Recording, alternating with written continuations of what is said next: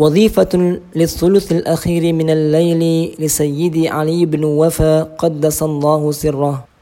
بسم الله الرحمن الرحيم. يا مولاي يا واحد يا مولاي يا دائم يا علي يا حكيم. اللهم قلب فقيرك مقلب بين يديك وروح عبدك متروحة بقربها لديك. فمن على عبدك بشهودك ورقني في مراتب إيجادك بجودك ونفحني نفحة الكمال وأشهدني جمالك الأكبر في كل حال.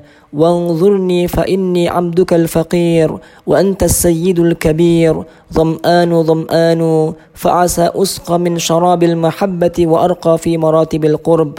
اللهم أنلني ذلك المنال وأنت هو السيد الأجل المتعال. يا فعالا لما يريد افعل لما أنت أهله. وأهلني بمزيد عطائك إلى أن أكون من خواصك وأحبابك. واجعلني عندك في محل الصدق ومجل الشهود ومقام الرضا ودرجة القرب وحق التجلي المطلق. وأطلق محبوس حواسي كي أترجم في ذلك المقام بما يليق من منح الإلهام. يا علي يا عظيم يا حليم يا عليم يا عزيز يا مريد يا جليل يا قدير. سبحانك يا إله كل شيء ومولاه. يا مولاي يا واحد يا مولاي يا دائم. يا علي يا حكيم.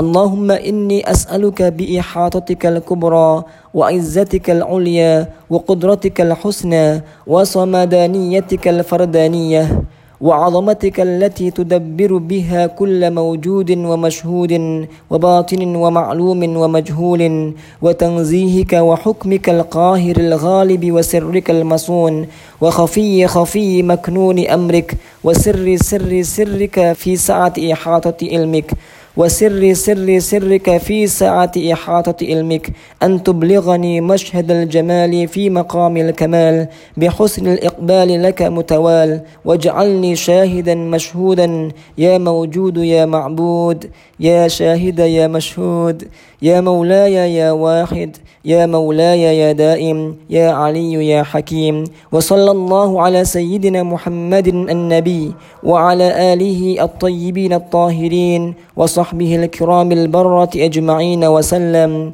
آمين.